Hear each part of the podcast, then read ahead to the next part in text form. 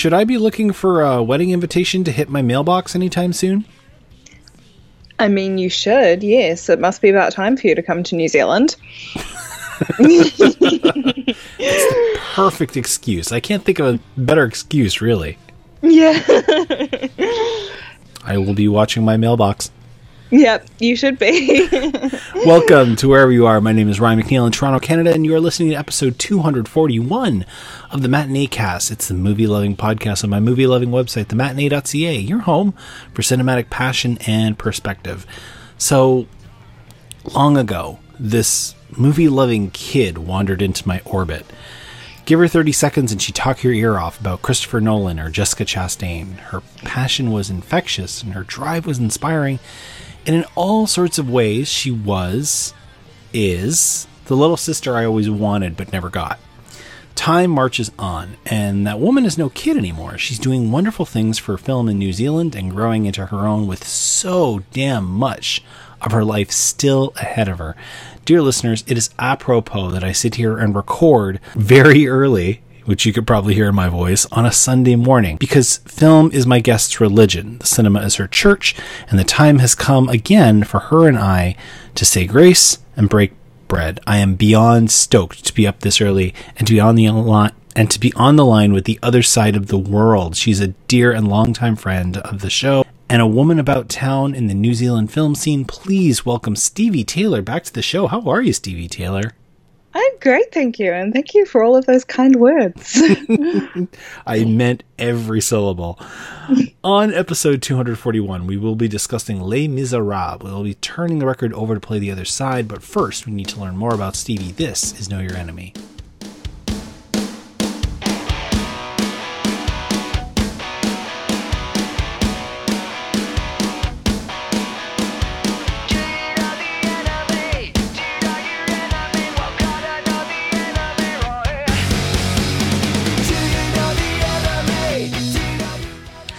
Stevee first appeared way back on episode 61. We talked about Brave. We learned that the first film she'd ever seen in a theater was A Bug's Life.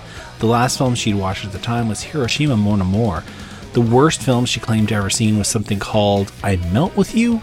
The unseen classic at the time was the entire Star Wars saga. Now, I know you've since seen the first one. Have you caught up with any of the others? Because there's like a whole new series now. Um, I've seen The Force Awakens and The Last Jedi, but I still haven't filled So in all you're still the picking and choosing.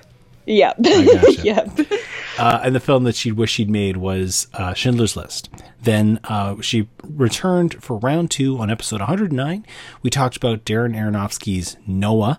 We learned the film that she digs and nobody else does is The Great Gatsby. The film that everybody else digs that she does not is Dancer in the Dark. I've seen that since that episode, by the way, and you are crazy. Really? That film is incredible. I really need to watch it again. Give it another go. Yeah. The last film at the time to make her cry was Fruitvale Station. In the movie of her life, she'd be played by Carey Mulligan, and the film she was watching next was one of those live from National Theatre productions of um, Warhorse, the stage show shown in a theater, uh, not the Steven Spielberg film from 2011. So it is now well past time for round three. Miss Taylor, interpret this any way you want, but what was the film that made your love of cinema turn a corner? So I was thinking about it, and I mean, there's a lot of films and a lot of corner, corner turning um, in my love of film, but I think it was actually The Dark Knight because when I first saw that back when it first came out, it was the first kind of superhero slash comic book movie I'd ever seen, and I was really only going to see it because of Heath Ledger, but I just remember it had just such a profound effect on me seeing a film of that scale in cinemas and it just like shook me. And I wasn't expecting it to be the way it was. I wasn't expecting it to be, you know, as intelligent as it was and as well made as it was. I kind of had all these preconceived notions about comic book movies then. Um, it just kind of taught me you know, like just always branch out and try and watch as much as I can, even if I don't think I'll like it. Um, and yeah, and it's just such an epic film as well that I don't think I'd seen anything that epic in cinemas up until that moment. And I was like, you know what? I want to be at the cinemas all the time after watching that film. Did you, by any chance, get to see it like all the with all the all the trimmings, all the bells and whistles? Did you get to see it in IMAX or seventy millimeter or something like that? No, it was literally. Um, I went with a friend and we forced her dad to drive us over to Palmerston North, which was about an hour's drive away from where I was. Um, and it was a school night as well. And we were going to see it, you know, in this really crappy cinema in a smallish kind of city. So mm. I didn't really get to see it the way Christopher Nolan probably intended. And I'm still yet to see it on IMAX as well. So I'm hoping that gets brought back. Someday, I'm sure. It's, yeah. it, that's a. I mean, now first of all, I'm not surprised um, that you chose a Christopher Nolan movie given my introduction. So predictable. yeah, but it's it's amazing to see as time's gone on what the legacy of that movie has been because at the time there was so much hype. There was so yeah. much hype around it. It it made just a ton of money. It was a ton of fans' favorite movie ever. Um, you know, there were there were Oscar omissions around it. They changed Oscar rules in regards to it, and for, for at the time, it, it might have seemed like, are we making too much of this? Is this something that we're kind of going overboard about? And as time has gone on, and we've seen, like you say, like what comic book movies can and would be, it remains quite singular.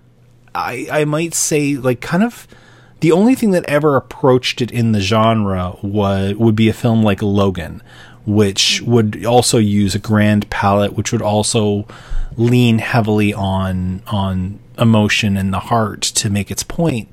And you know, even though Logan is is fantastic, it didn't use the scale the same way that that Christopher Nolan used in that movie, which even in your tiny theater in in you know a town an hour away, you probably got sitting in that dark room was mm-hmm. was that entire sense of scale, possibly mm-hmm. for the mm-hmm. first time.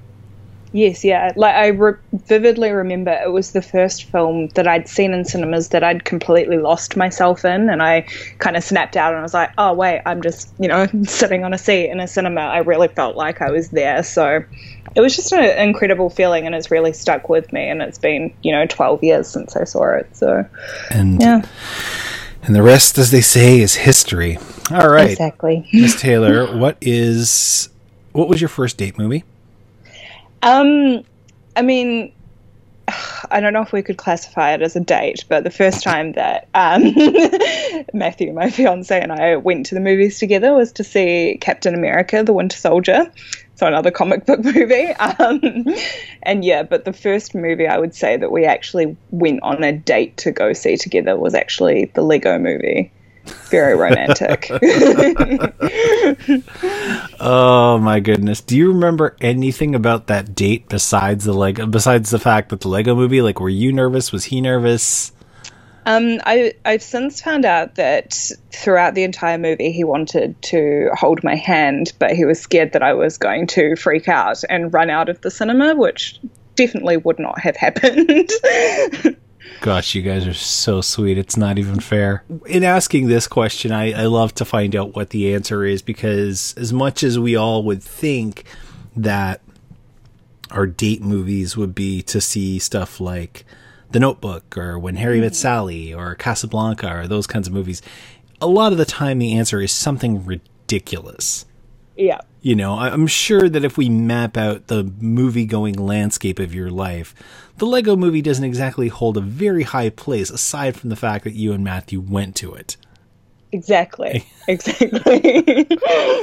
I mean, the, that's the that's the thing I love about talking about that point with people is that it's it's something really strange that was going on in the background while something important was happening. It's it's kind of like, you know, the first time you ever get a chance to to dance with your with your partner and the song is something absurd like you want to mm-hmm. pick the right soundtrack for your life but a lot of times it's just some meaningless trifle that happens to be playing while you're having these moments Exactly. Yeah. It's crazy. and and uh, you know, listen, I, I I joke and I laugh and all, but I do have to, I, I do have to to say that I've been there. I I do remember thinking to myself, man, I really want to hold her hand, but she it, she it's just not going to go well. I'm not going to pick the right moment. She's going to pull away. That, that's, Yeah. that's a, that's a really you know that's that's a lot to be thinking about on a date, Especially with the Lego movie happening especially in the with background. the movie. but perfect. But I'm happy to report that everything is awesome. So well done,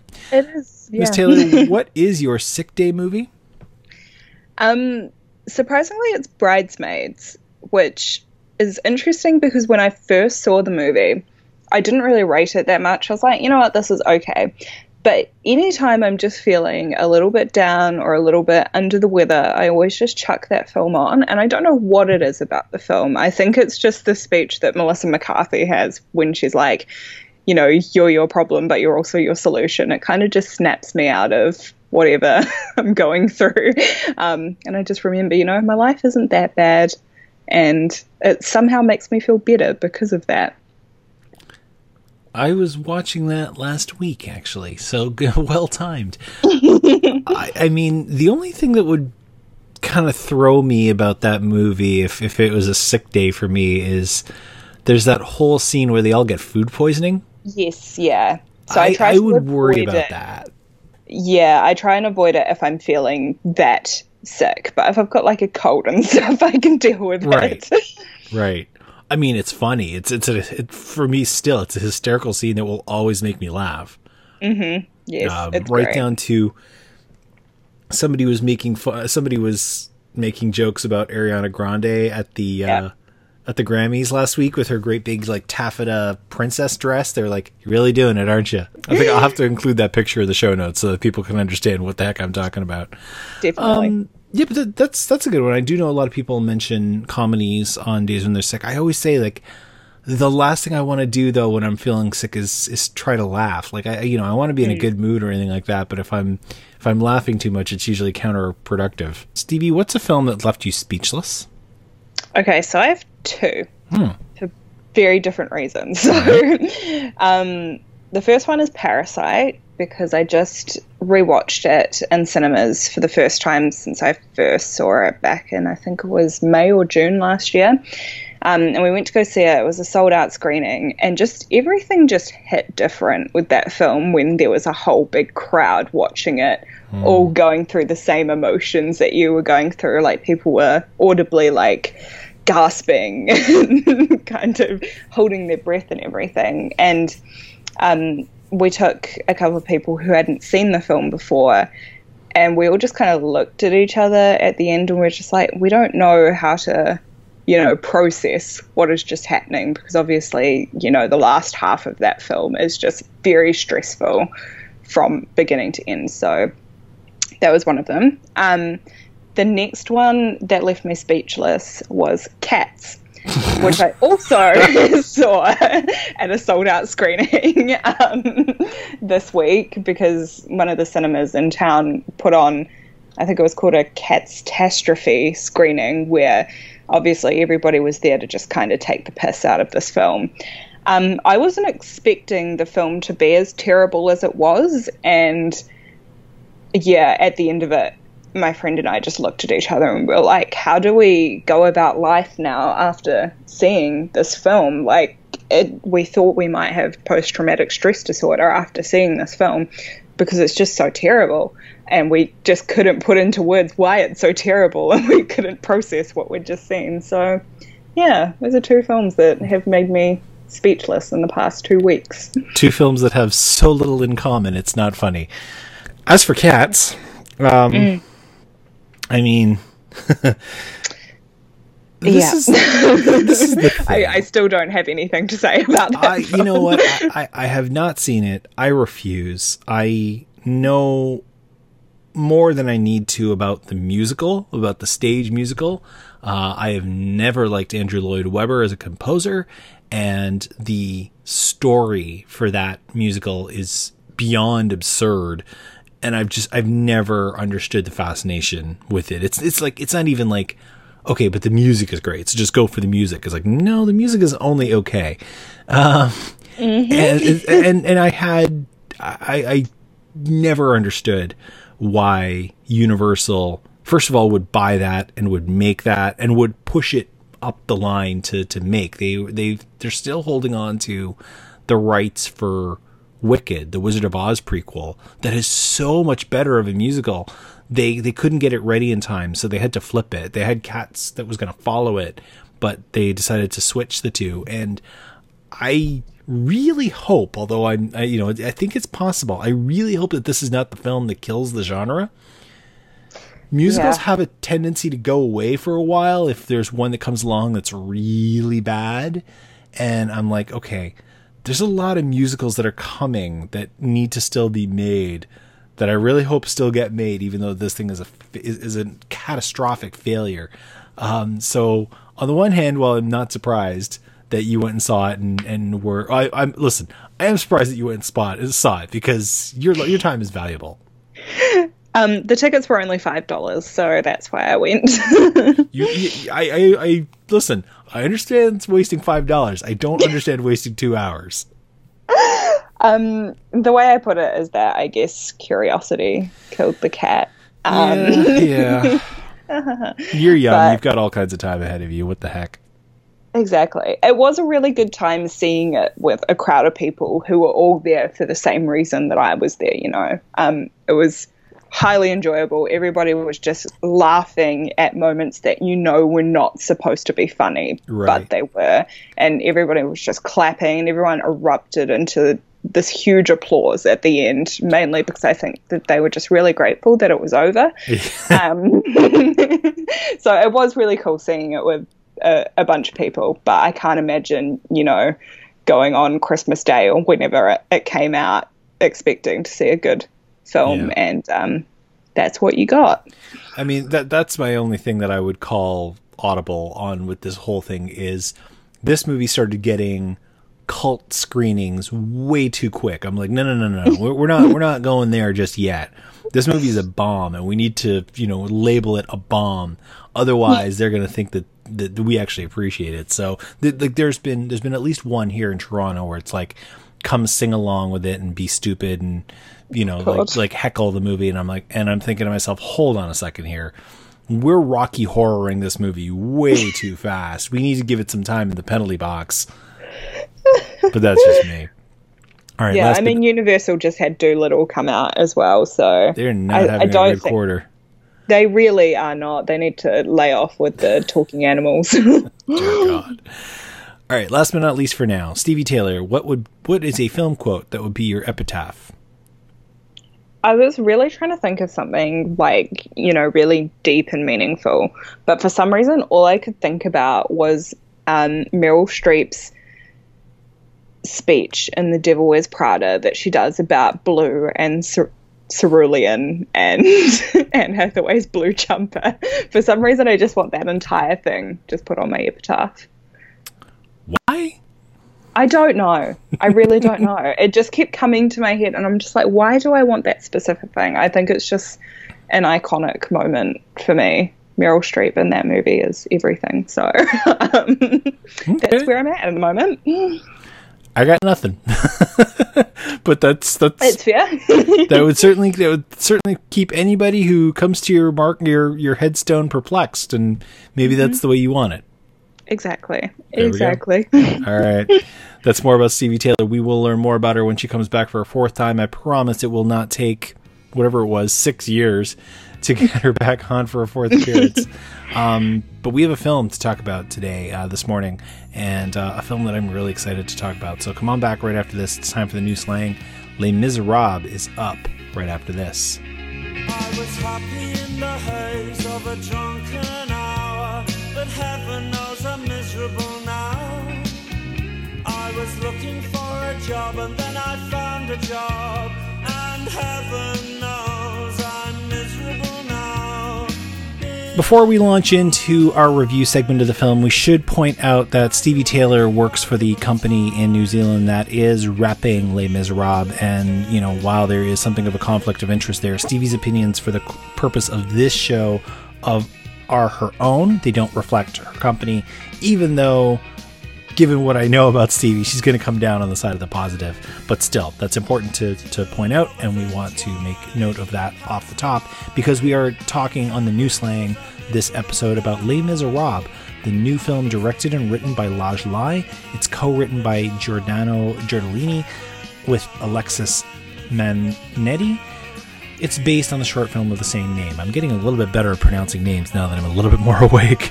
He says, as he gets ready to talk about the cast, the film stars Damien Bonnard, Alexis Manenti, uh, Djebril Zonga, Issa Perica, Steve Tientcheu, and Almamy Kanouté.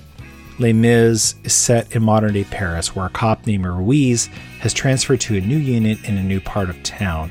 There, he is assigned to a street crimes unit with two officers named Chris and Gwada. Chris shows us early on that he thinks very little of abusing his power, and Gwada shows us that he has no qualms about being complacent to Chris's abuse of authority. Things in the neighborhood they patrol are bad. They get even worse when the gypsies that run a circus in town have something go awry. The situation brings the cops to a housing block made up of mostly Muslim immigrants, and when they think about starting some shit, the cops get in the middle of it and manage to settle the tension. However, in trying to resolve the situation, Ruiz, Chris, and Gwada go and make things way worse for themselves by letting a bad situation get out of control.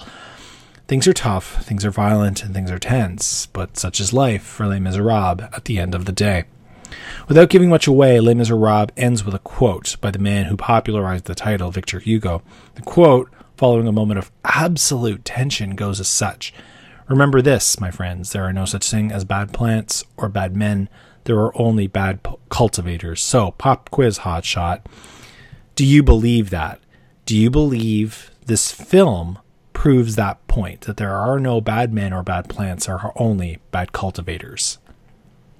I do think, in the context of the film, it is definitely correct because although the characters I mean, all sides of the characters, they all do pretty bad things. I think that they are, you know, just trying to survive in the conditions that they are in, you know. Um, and I think that that's particularly shown with the cops, at least, is there's a small montage towards the end of the film where they all kind of go home after their day at work. And, you know, Chris is a father of a couple of daughters, and Gwada's kind of, you know, breaking down in front of his mum, and Ruiz, you know, goes home to call his son, who he's estranged from. It's just the, that little moment of humanity where you kind of just realize, you know, they were just doing their job, and obviously their way of doing their job is, you know, it's not what you would want it to be, but maybe, you know, they're just trying to serve the community as best as they think possible. So I do think that quote, and it's really nice touch to have that quote at the end to just kind of remind us that it is really the conditions and you know the expectations and things that they're put under that are contributing to the things that are ha- that happen in this film. Yeah, I mean, I sort of I, I, I do understand what Ladj Ly is going for by including that quote at the end of the film. Um, I would argue, though, no disrespect to Victor Hugo or to Ladj Ly, that the thought is incomplete. That yes, there are only bad cultivators, there are no bad plants or bad men, but I would also argue that there are um, bad conditions, there are bad environments to try to grow anything. I, I, think of you know if there if there's a patch of your yard that you think to yourself, I want to plant some crocuses there and grow them, and the flowers just will not grow no matter how much you talk to them, no matter how much you water them, no matter how much you try to fertilize them. It's just conditions that are inhospitable to that type of plant. Maybe the soil isn't right, or maybe it gets too much sunlight or too little, and because of that, the you know the life just cannot flourish. And i think that is really what's at the heart of les miserables is th- while we see hope this this movie despite so much darkness and you know without getting too far ahead of ourselves an ending that is really really tense i do feel like there is hope buried in this movie, you have to admit that the conditions of this environment are inhospitable to cultivating life and to cultivating hope and to cultivating change. Um, this film first came to my attention uh, after you were tweeting about it. And uh, so I kind of know the answer to this question, but I feel like in general, uh, you dug this movie, right? Yeah, definitely. Um, it's quite interesting because I did see it back in July when it was at the New Zealand Film Festival, and I, you know, I I did like it at that point, but I came away from it and I was just like, you know what, that was okay. but I saw about 25 other films after that, and none of those films stuck with me in the way that this film did. And then I just finished rewatching it about an hour ago, and this film is incredible. And I think the reason why I kind of dug it a lot more this time around was that I knew what was coming, whereas the first time I was just kind of like, where is this film going? Like, what's kind of happening? And then the final act kind of just threw me a bit because it seemed to kind of come out of nowhere when I was watching it at that time. Um, but this time I was able to just, you know, watch the tensions rise, and I knew that the tensions were rising and what they were leading up to. So it was very interesting seeing it again because I can appreciate what an incredible, incredible film this is. I was caught somewhat off guard with this movie. I, would read about it during TIFF when I was looking at the program, and um, I, I, you know, I, I, knew that it was getting more and more attention as award season was going along, and it was up for things like Best International Film at the Oscars, and I believe it was up for, um, I think it was it was up for a Golden Globe as well. Um, mm-hmm. But I, you know, the the title will throw you because you see that title and you automatically start thinking of the Victor Hugo film, if not the musical, and I finally caught a trailer for it a few weeks ago at the Lightbox because um, they're who are showing it in Toronto right now. In case anybody's wondering why we're talking about this movie, that's kind of harder to find uh, in the at the uh, beginning of February on this show. Um, it's because right now in Toronto, it's getting play at our Cinematheque. And when I caught the trailer, the trailer for this movie is really deceptive. It actually shows. Um, not exactly the inciting incident of the story, but it shows the real crux where things really get difficult. Um, a situation involving a confrontation between the police, the citizens of this block, and a drone that records the footage. And that trailer is not all that representative of what is to come in this movie. And so I was a little bit deceived. I, th- I thought that that was going to be the crux of the whole story. It's really not. So going into it with just bits and pieces of knowing what was coming, I was just knocked out. I was I was so drawn in by how these characters are fleshed out, how this story is fleshed out, um, how everything fits together so well um, that that it it was a surprise. It's kind of hard to surprise me anymore with film, so I'm really happy when it happens. Um, you know, we we begin this movie with jubilation. We begin this movie with, I believe it's the 2018 um, World Cup, um, where where France wins, and we watch over the credits. We watch everybody wearing blue, everybody pulling for this player or that player, saying, "I bet he scores one. I bet he scores two. Um, and it's a, it's an incredible opening because we're about to watch a story that's all about division and all about you know tribes and region and neighborhood and you know these really closed off sects of a community so it's uh, how did you take to the movie opening with everyone that we see just identifying as french yeah i mean the interesting thing was is that when i first caught wind of this film way back when we got it at work all I knew of was that particular shot of all the people in front of the Arc de Triomphe with the French flags and stuff. And I was like, in my head, I was just like, okay, very interesting. This is going to be a very yay France kind of film. I don't really know anything else about it kind of thing. And then, you know, seeing it at the start, I was like, oh, okay, so this is not really sure what's going on here kind of thing. But it's an interesting way of starting the film because you know, everybody is really happy and they're all being very patriotic, and there's so many shots of people just being absolutely joyous about, you know, sport and being absolutely joyous about the country that they live in and everything.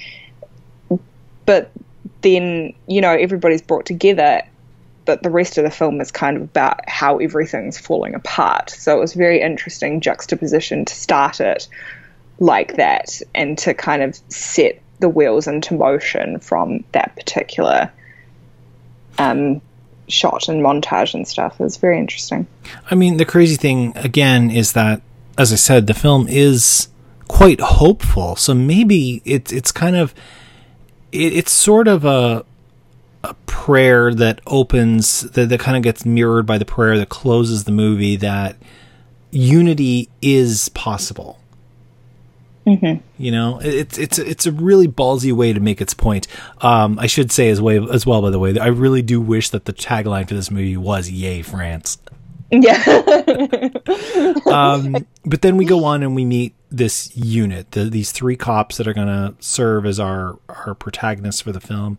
We meet Ruiz, the new guy, Chris, who is the leader of the unit, and Gwada, the the you know the Chris's partner for for several years now. I think he says he's been working this block for like ten years, which is crazy because he looks really young too. So it's like he must have been assigned there just as a twenty something out of school. What did you make of of the three men who who are at the forefront of this movie?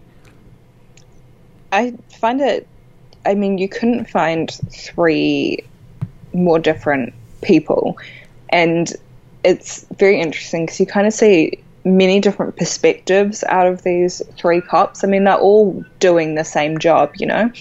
Um, so it was interesting, especially Ruiz just coming in. You know, it was his first day at work, and you couldn't ask for a worse first day at work for that guy. But um, you know, he's coming in, and you kind of see at the start he's like, you know, seeing all of the things that Chris is doing that are not so appropriate, and he's like, you know, you've got to stop this kind of thing. And he comes in being like, I'm going to change things, as you do when you first start a job, although most people's jobs aren't as difficult as this one. Um, and you've also got Chris, who's just very, very stuck in his ways and kind of, I don't know, I don't know whether he is a bit power hungry or he kind of is on a bit of a power trip, but that kind of seems where he's at. And then you have Gwada, who's more complacent and just kind of goes with the flow of things. And, you know, as he says, he says that he's been on those streets for 10 years and this is just how he's surviving out there. So it's very interesting to see these three perspectives, even though they're all kind of, you know, they're doing the same job. Yeah, you're you're absolutely right in that the film goes out of its way to paint these three men as three different perspectives within the same perspective, that being the perspective of the law. Um, Ruiz, the actor that got to play Ruiz, um, I mean, people might know Damien Bonnard from Dunkirk. He was the French soldier who kind of tried to infiltrate his way into an English unit just to get off that beach. Um, Ruiz has these eyes that are huge. He's got like really like almost buggy eyes. Like he's got almost like Rami Malek type eyes. Mm-hmm. And it really serves his role so well at the beginning because he's just he's he's doing what a good person their their early part of the job would be, which is shut up and just watch and listen, you know, and just try to take things in rather than showing up and throwing your weight around and changing shit that you don't agree with. Um, so the camera always seems to kind of come back to Ruiz. And it's a great way to establish this world is to go keep going back to him and and watch him look at the area that he is now tasked with protecting and how fractioned off it is and how some of it looks like it wants to evolve and some of it looks like it's stuck.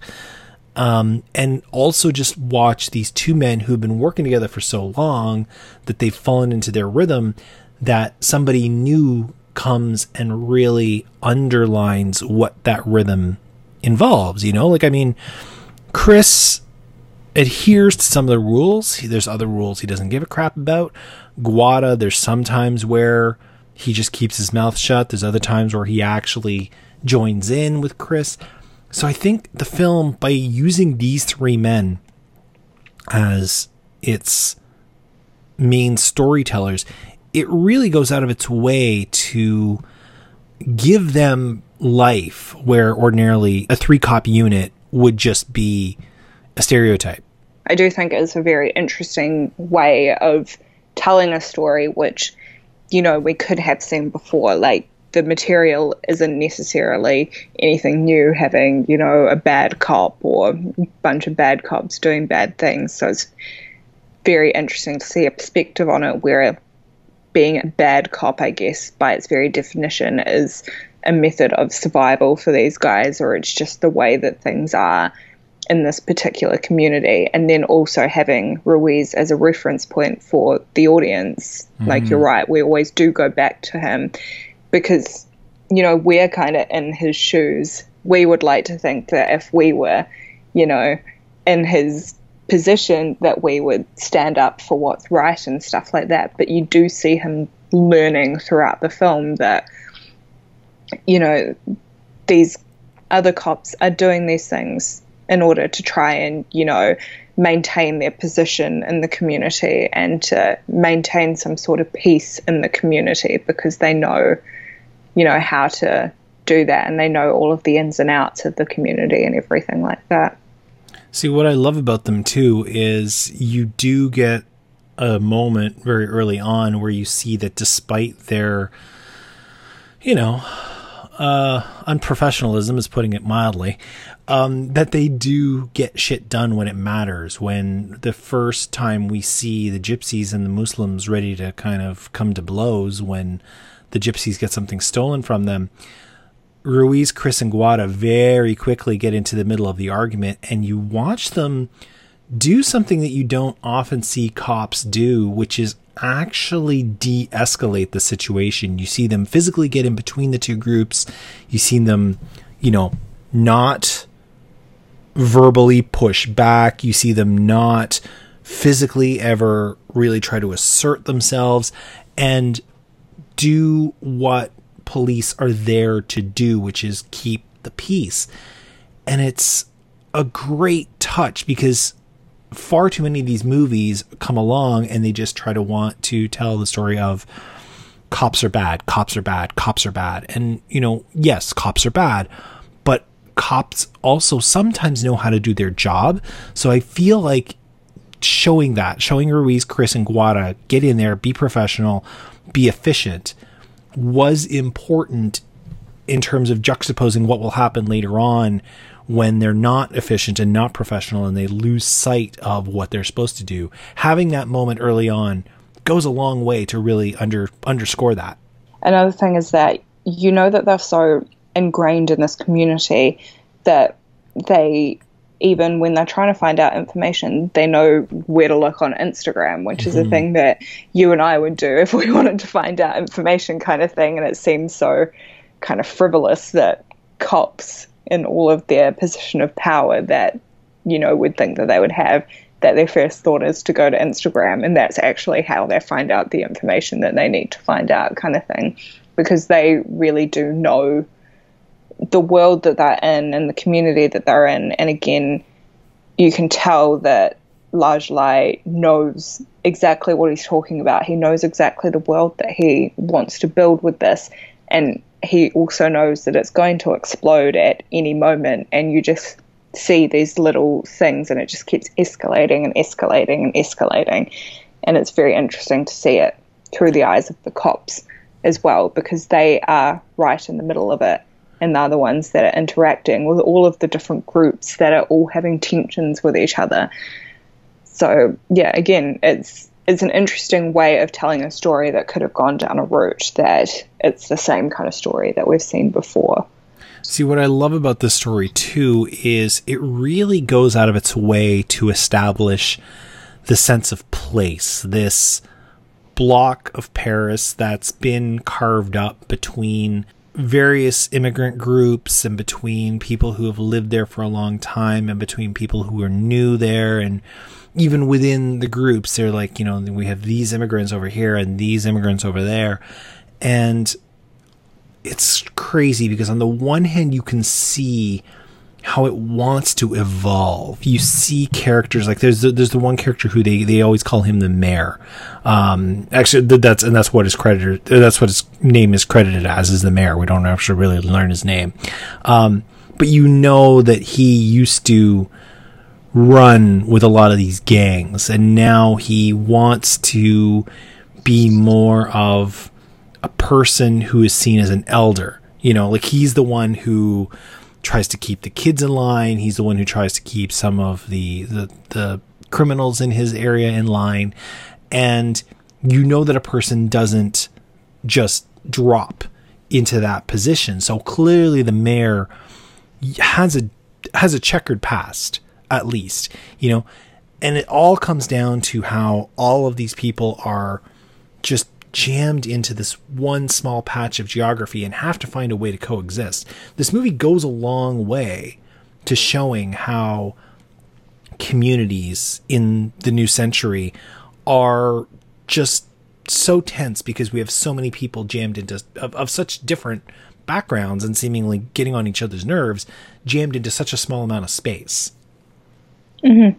Yeah, and I think that that's really shown there's a lot of drone shots in this yeah. film, both because, you know, one of the major kind of plot points revolves around a drone, but just the drone shots are so stunning because you see these huge high rise apartments that have like thousands of people in them and they're all kind of in the same situation, but they're all from different places and everything.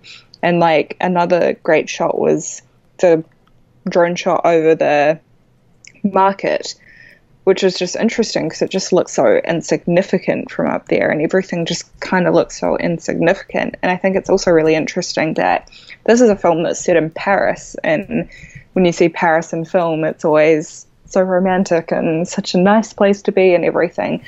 But here we're just seeing it in a completely different light where these people are just on the fringes of, you know, this beautiful city and everything. And they're all just jam packed into this really tight area, and there's nothing really for them to grow from. I mean, one of the things that the kids like to hang out with, uh, hang out at, is like an empty, I guess it's like a skate park maybe, and they just kind of slide down on cardboard boxes, kind of thing. Like it's obviously not the best place to be, but people are just kind of making do with what they have there which is another fascinating thing because it's just such a different way of seeing Paris. These apartment buildings that we see, they're not in the greatest of shape.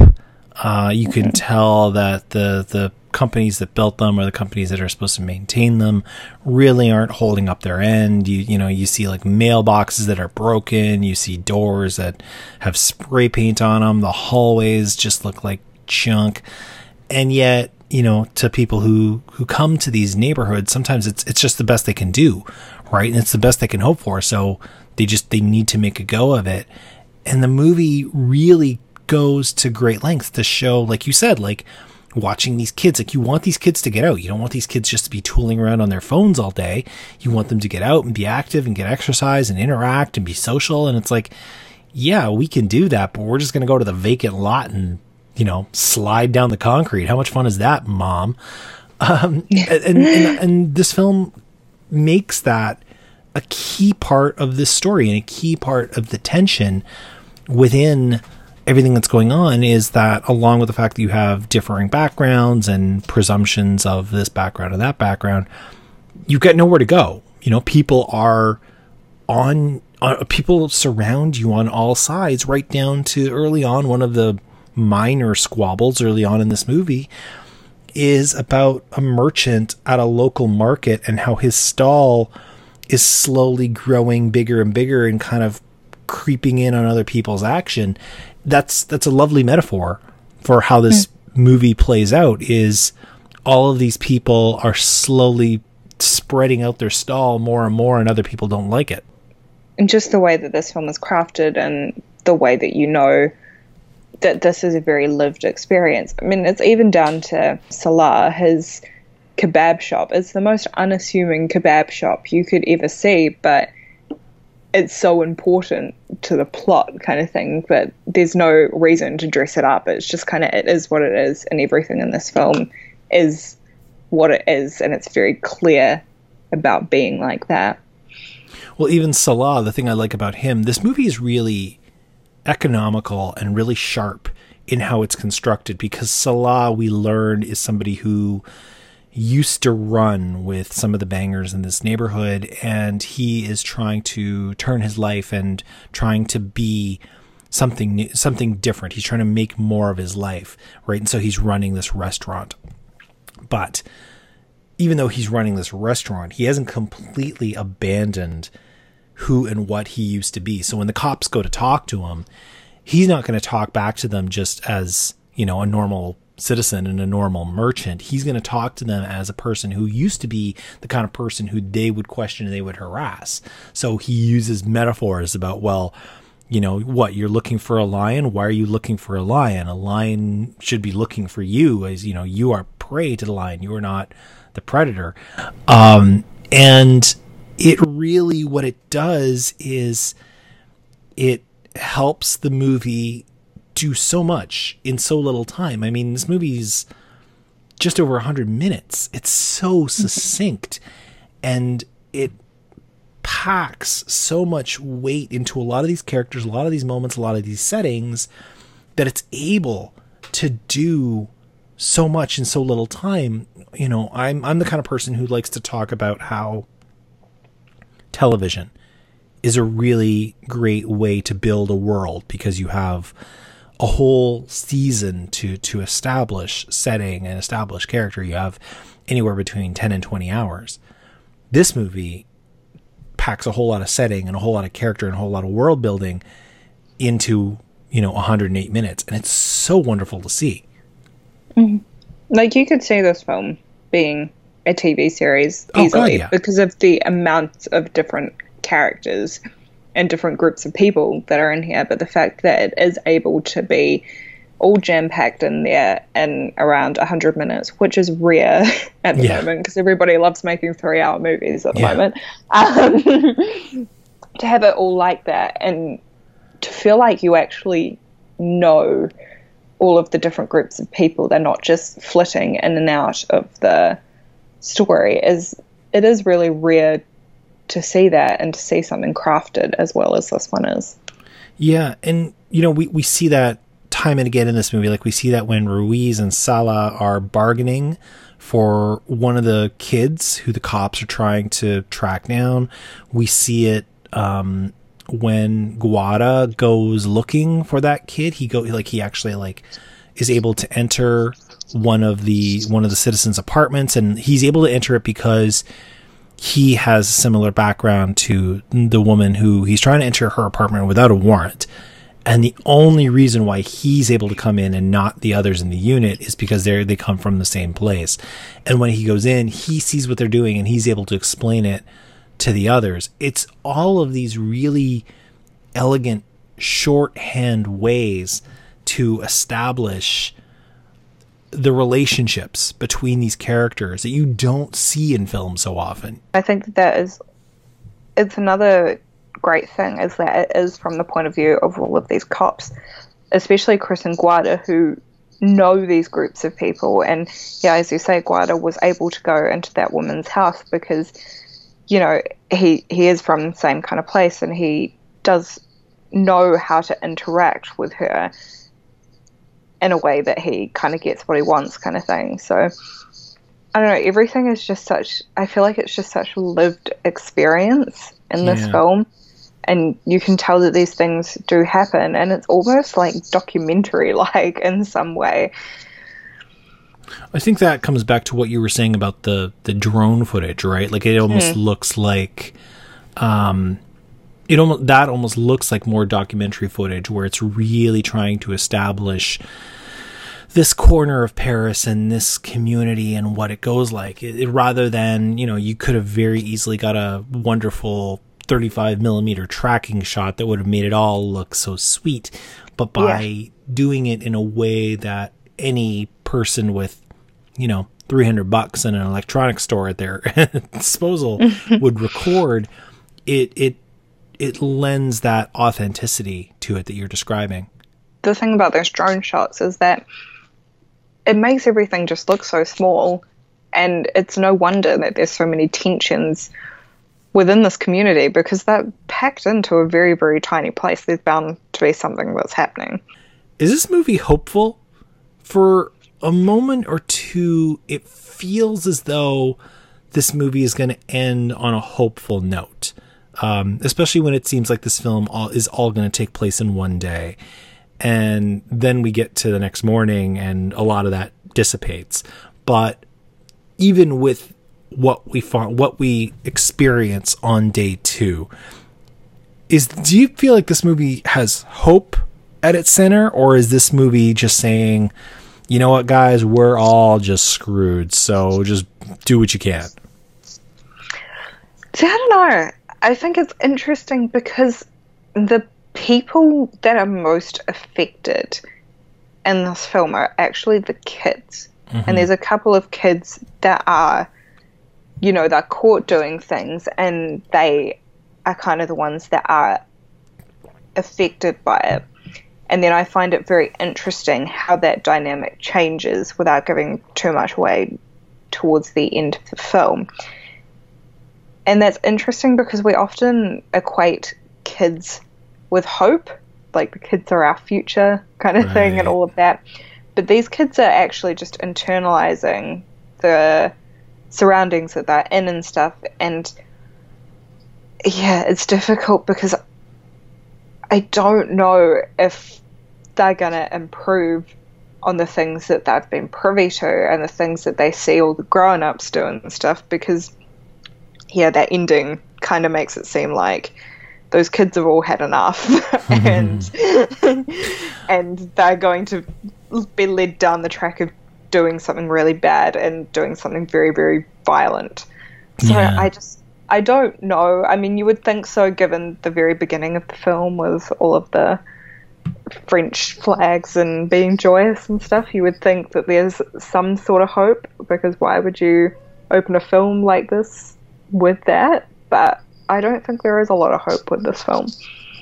I guess if I want to be optimistic and if I want to be hopeful and find the hope in this movie, I need to hang it on the mentors. You know, if if Hugo is correct, and I've already said at the top of this segment that I don't think he is entirely correct. But if he is correct, and there's no bad plants or bad people, there's only bad cultivators, I have faith in the cultivators of this neighborhood. I have faith in Salah and the mayor and Ruiz, I should say, that when push comes to shove, they will do the right thing and take control of, of a bad situation. And, and that's the thing, like you see them all flooding into this situation when when things really go sideways at the end of this movie.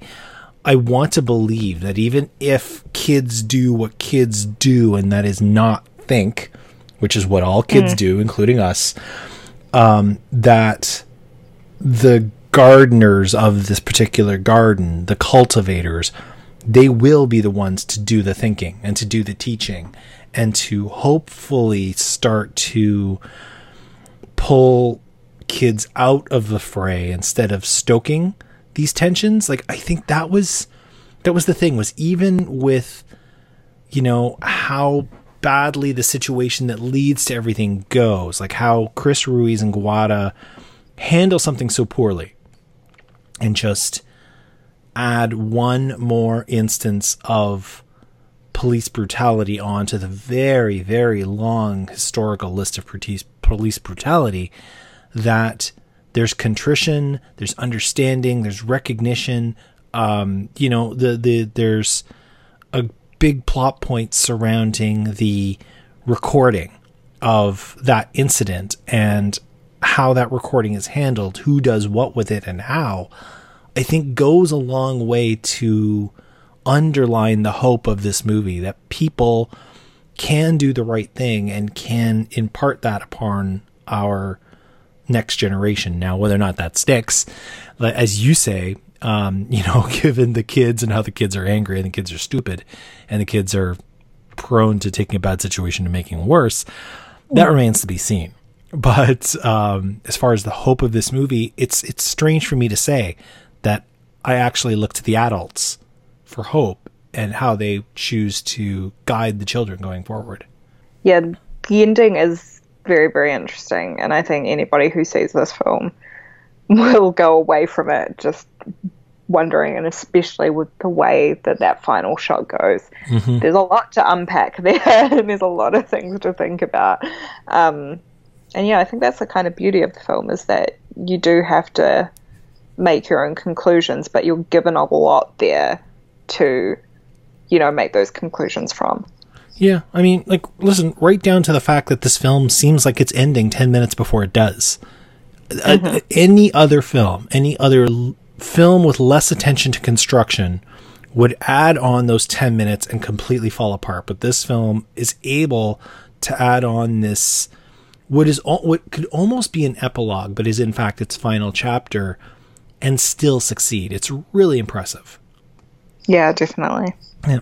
Well, we end every uh, review here on the matinee cast with a souvenir, something tangible or intangible. If you would take away from the movie and keep, you would. Stevee Taylor, New Zealand. What would be your souvenir from Ladj Ly's Les Miserables? Honestly, I feel really bad for saying this, but um, ever since I saw this film, I've been obsessed with the guy that plays Gwada, um, Djebril Zonga. So Okay. I would take him. um, we're so obsessed with him that we even have a photo of him up in our office because we are really professional. so it would probably be him, um, but that's purely on superficial grounds.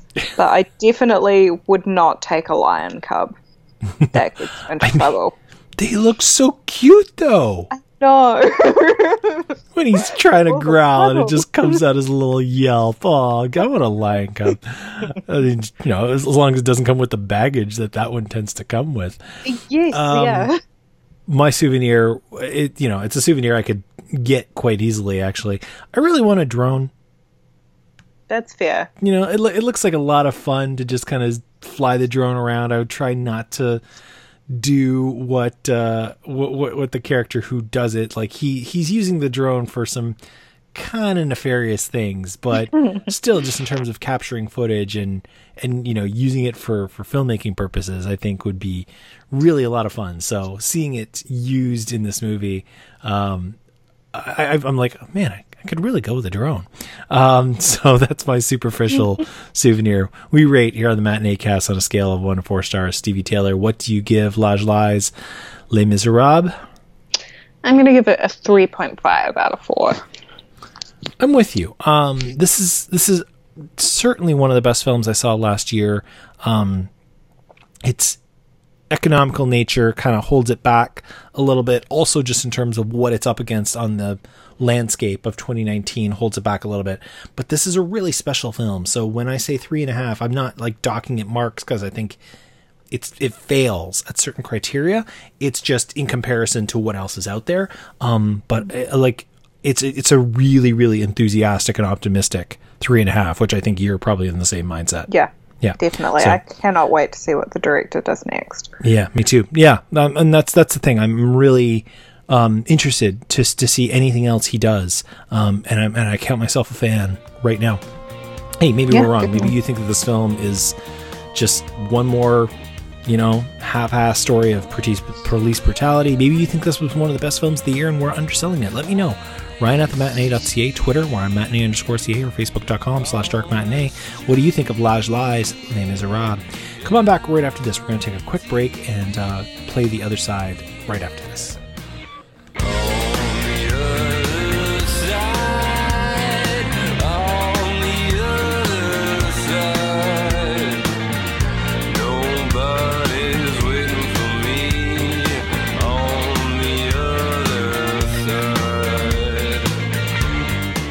We're back. She's Stevee Taylor. I'm Ryan McNeil. It's Matinee Cast 241. We've been talking about Les Miserables, the 2019 film out of France. one of the best international films of the year. Um, great year for France in terms of international films.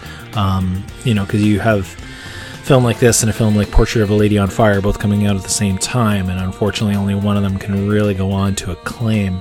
Um, but uh, this is the part of the show where we turn the record over, play the other side, talk about further reading that could go along with uh, uh, the film that we talked about, um, and we are we are gonna be kind of quick about this segment of the show because it is both very late for Miss Taylor and very early for your humble narrator. Um, Stevee, where did your brain go after Les Miserables? What is something that somebody could go on to that would make a good uh, companion piece? I mean, I was when I first saw it, I was talking to someone and they said it reminded them a lot of La Haine and Do the Right Thing and Training Day and everything. And I actually haven't seen any of those films. So oh my goodness! I know I'm so bad. Um, so I can't say that. But interestingly enough, I think it's because I just recently rewatched this film it kind of reminded me a bit of Short Term 12, which was the film by hmm. Destin Daniel Cretton from 2013 with Brie Larson. Yeah. And I think this is mostly because I just rewatched Short Term 12 not so long ago. But it kind of has the same similarities in that Short Term 12 comes from a place where it's a very lived experience and everything feels quite authentic, and then it's kind of somewhat through the point of view of somebody who's just coming into this world, which is Rami Malek's character in that film, and he kind of sees all of these things, and he's a bit of a reference point for the audience to try and figure out if things are okay or things are not okay. And then you've also got Brie Larson kind of fighting the system where, you know, she's trying to help all of these kids to have a better life, but then there's still the overarching like just the way that the health system is, and that's going to prevent her from doing that. So, I mean, they're not very similar, fil- very similar films, but they do kind of have very similar aspects to them, I guess, which is very interesting. Well, I mean, the other thing that they have in common, which is a, I, I don't know if it was intentional or not, is both Short Term 12 and Les Miserables were feature adaptations of short films. Yes, yeah, so, definitely. Which is, it's interesting because we you know we we rail against remakes and we rail against reboots all the time but yet we've never really thought about what happens when somebody takes a short and expands it. Um, i noticed that um, last year i came across a film that is now on apple tv called hala where the director had created a short version of it um, previously and expanded upon it to turn it into a feature. Um, it's a really interesting idea because I would think of a short film as a finished work. You know, I wouldn't think of it as something that I really want to expand and expound and adapt into a longer piece of work. But both Short Term 12 and Les Miserables, and, you know, certainly as I mentioned, Hala, really shows that in the right circumstances, that can actually work out quite well.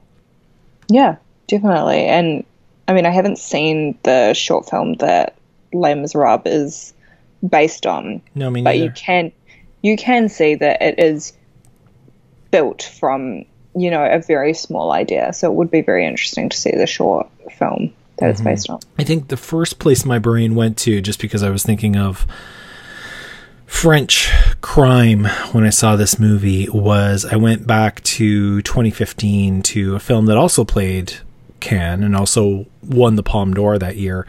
Have you ever seen a movie called Dheepan? No, I haven't, but it's, I've been meaning to. Yeah, it's by Jacques uh, Audiard, who also did A Prophet. Um, he also did uh, Rust and Bone um, with Marion Cotillard. Um, Dheepan, um, the lead actor in Dheepan, does an amazing job in this movie. Um, it's uh, it's his, his, he's got a very long name that I won't even try pronouncing before seven o'clock on a Sunday morning. Um, but his character's name is Dheepan, and it's about a group of um, Tamil refugees who leave Sri Lanka and come to France, and they're trying to get their lives back together. And you know the tensions and the violence from their home situation follow them to a new place and it's the kind of thing that has become the new reality all over the world is you know we we need to give people safe harbor when they're trying to get away from unbelievable atrocities. And the unfortunate thing that happens is sometimes those atrocities follow them.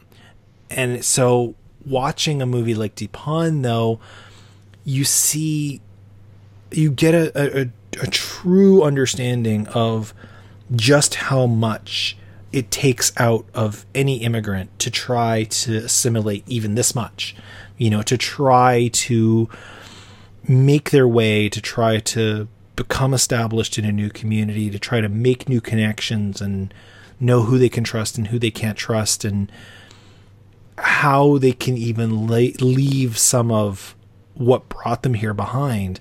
It really goes a long way to underscoring that and I think it's it's a movie that even though it's now, you know, 6 years old or 5 years old is still as timely as it was when it was released.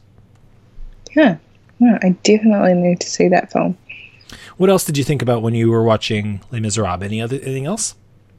I did think of Fruitvale Station, which is Mm. funny that you mentioned that the last time I was on, that was the last film I cried at. Um, that was another one, both for obviously the story of it, but then, I mean, this was a feature debut by Ryan Coogler, and Les Mis is now a feature debut of Ladj Ly, and those are two just very explosive feature debuts. And you kind of watch those films, and you're like, yeah, these directors have just announced that they're in the room and they're going to do big things. So that was another one I thought of. And then also The Hate You Give um, from last year was another film that I thought of. Again, very similar themes. Um, and yeah, those are the two that really stuck out in mind. The Hate You Give, I did not see that film, but uh, try to contain your surprise, people. I did read the book. Um, I, I, they're both great stories that um, take a lot of what happens in um, Les Miserables and drops it into the North American version of the same problems. I, I mean, that's both the amazing and the sad thing about Les Miserables is that it reminds us that a lot of what's going on in North America is going on all over the world. You know, it's it's this is these problems that are affecting tensions surrounding the law and tensions surrounding um, you know everything from immigrants to people of color to people of lesser means. They are not strictly a north american city problem. They are a worldwide problem that hopefully we will all live long enough to see the end of. Um, so hate you give i can't really say too much about besides the fact that it's a good book and i think people should read it.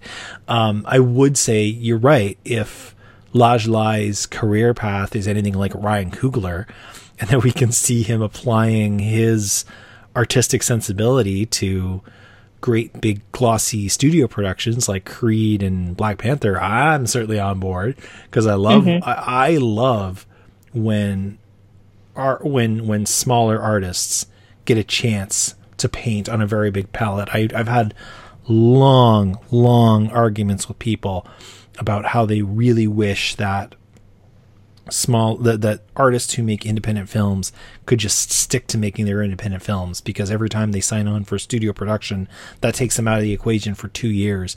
And I say no no no no. I'm I'm on it for two reasons.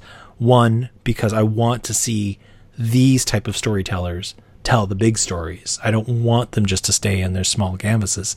And two they'll they will then take the money they make from these very big paychecks and they'll make that many more of their stories. And if you don't believe me if you don't think that the director of Thor 3 took his Marvel money and said I'm going to go make the Hitler movie you're deceiving yourself. So that's I, I'm I'm totally on board with both Fruitvale Station and The Hate You Give as, as other sides especially because it makes me wonder what Ladj Ly is going to go on to um, now that the world is taking notice of his work. Um, I'm going to cheat a little bit on on this. I'm going to break my own rule, and something I think would make a good other side to this film is actually a song, um, which stay tuned at the end of this episode because instead of um, instead of Franz Ferdinand, I'll I'll drop this song into the end of this podcast. Have you do you know a band named Ibeyi? No. Okay. um, sisters, twin sisters. Yes, they are French. They're from Paris. Um, they are um, Afro French Cuban. And they are twin sisters who are, they're 25 now, but I mean, they could easily pass for like 19. Ibeyi has a song called Deathless off their second album. Uh, the, the album's called Ash. It came out uh, in 2017. Um, Kamasi Washington, if you're a fan of him, he plays on the song as well. And it's about one of them getting um, inappropriately interrogated by the cops um, just for being a person of color just waiting for a bus. You see that happen within Les Miserables. Mm-hmm. You see Chris just stop a girl and frisk her just because she's waiting on a bus. It made me think of how this keeps happening and how you know every like human rights are just getting tossed to the side because you look at somebody and you think oh they must be up to something they must have something on them and how it really is a problem that needs to go away very quickly. As much as i want police officers to do a better job it's it's like it's the easiest thing is to leave those presumptions aside and just do your job. Don't harass citizens who are just trying to live their lives. Deathless puts that into puts racial profiling into art in such an amazing way, such a an anthemic way, such a boisterous way that if people have never heard of Ibeyi and people have never heard of Deathless, I think it's a really wonderful way of exclaiming how racial profiling is something that needs to stop and how the world will start to possibly push past it. You know, when you get lyrics saying like all the same with that skin, it really hangs a very clear message that what these people are going through is just not right. And it's it's a it's something I've I've actually lucky enough to see Ibeyi in concert, and if anybody gets the chance, I highly recommend it. Oh, that's good. Got something to listen to in the morning. Yeah, definitely. Did you have any others to to go along with Les Miserables, or shall we call that a night? Call that a night. All right, I'll call that a morning. That is episode 241 of the Matinee Cast. I am so thankful to Stevee Taylor for coming by. Come on back on Monday, February 24th for episode 242. Not entirely sure what we are going to talk about yet. We might talk about The Photograph by Stella Meghie. Um, so if you want to talk about that film, give me a drop me a line because I'm still looking for a guest for that episode. Stevee, um, these days can mostly be found on Twitter, um, where you are at Stevee Taylor, are you not? Yeah, that's the one. And there will be a link for the for um, her Twitter feed in the show notes. My site is thematinee.ca. You can find back episodes of the show by going to thematinee.ca slash podcasting. You can also find them in all the usual places Stitcher Radio, Spotify, Pocket Cast, Apple, everywhere where you find podcasts. And if you don't find your pod, my podcast where you normally go, let me know. I'll put it there. Um, everything gives you handy ways to subscribe for free and get alerts when new episodes drop. Feedback on Les Miserables, on any of the other works that we talked about, or just on Stevee or myself, you can email ryan at thematinee.ca, Twitter, where I'm matinee underscore ca, or facebook.com slash dark matinee. Any final thoughts, Stevee Taylor? Go see Les Mis. I Yes. know that it will go under the radar, I feel, because of other great foreign language films that they are out there, but this one is really good, and I know that we'll be thinking about it for a few years to come. It's a, you know, it was a really, really good year for international film, and uh, this is certainly one of the best ones. And uh, here, here, definitely go see this movie if you have the means. For Stevee, I'm Ryan. We'll see you at the matinee.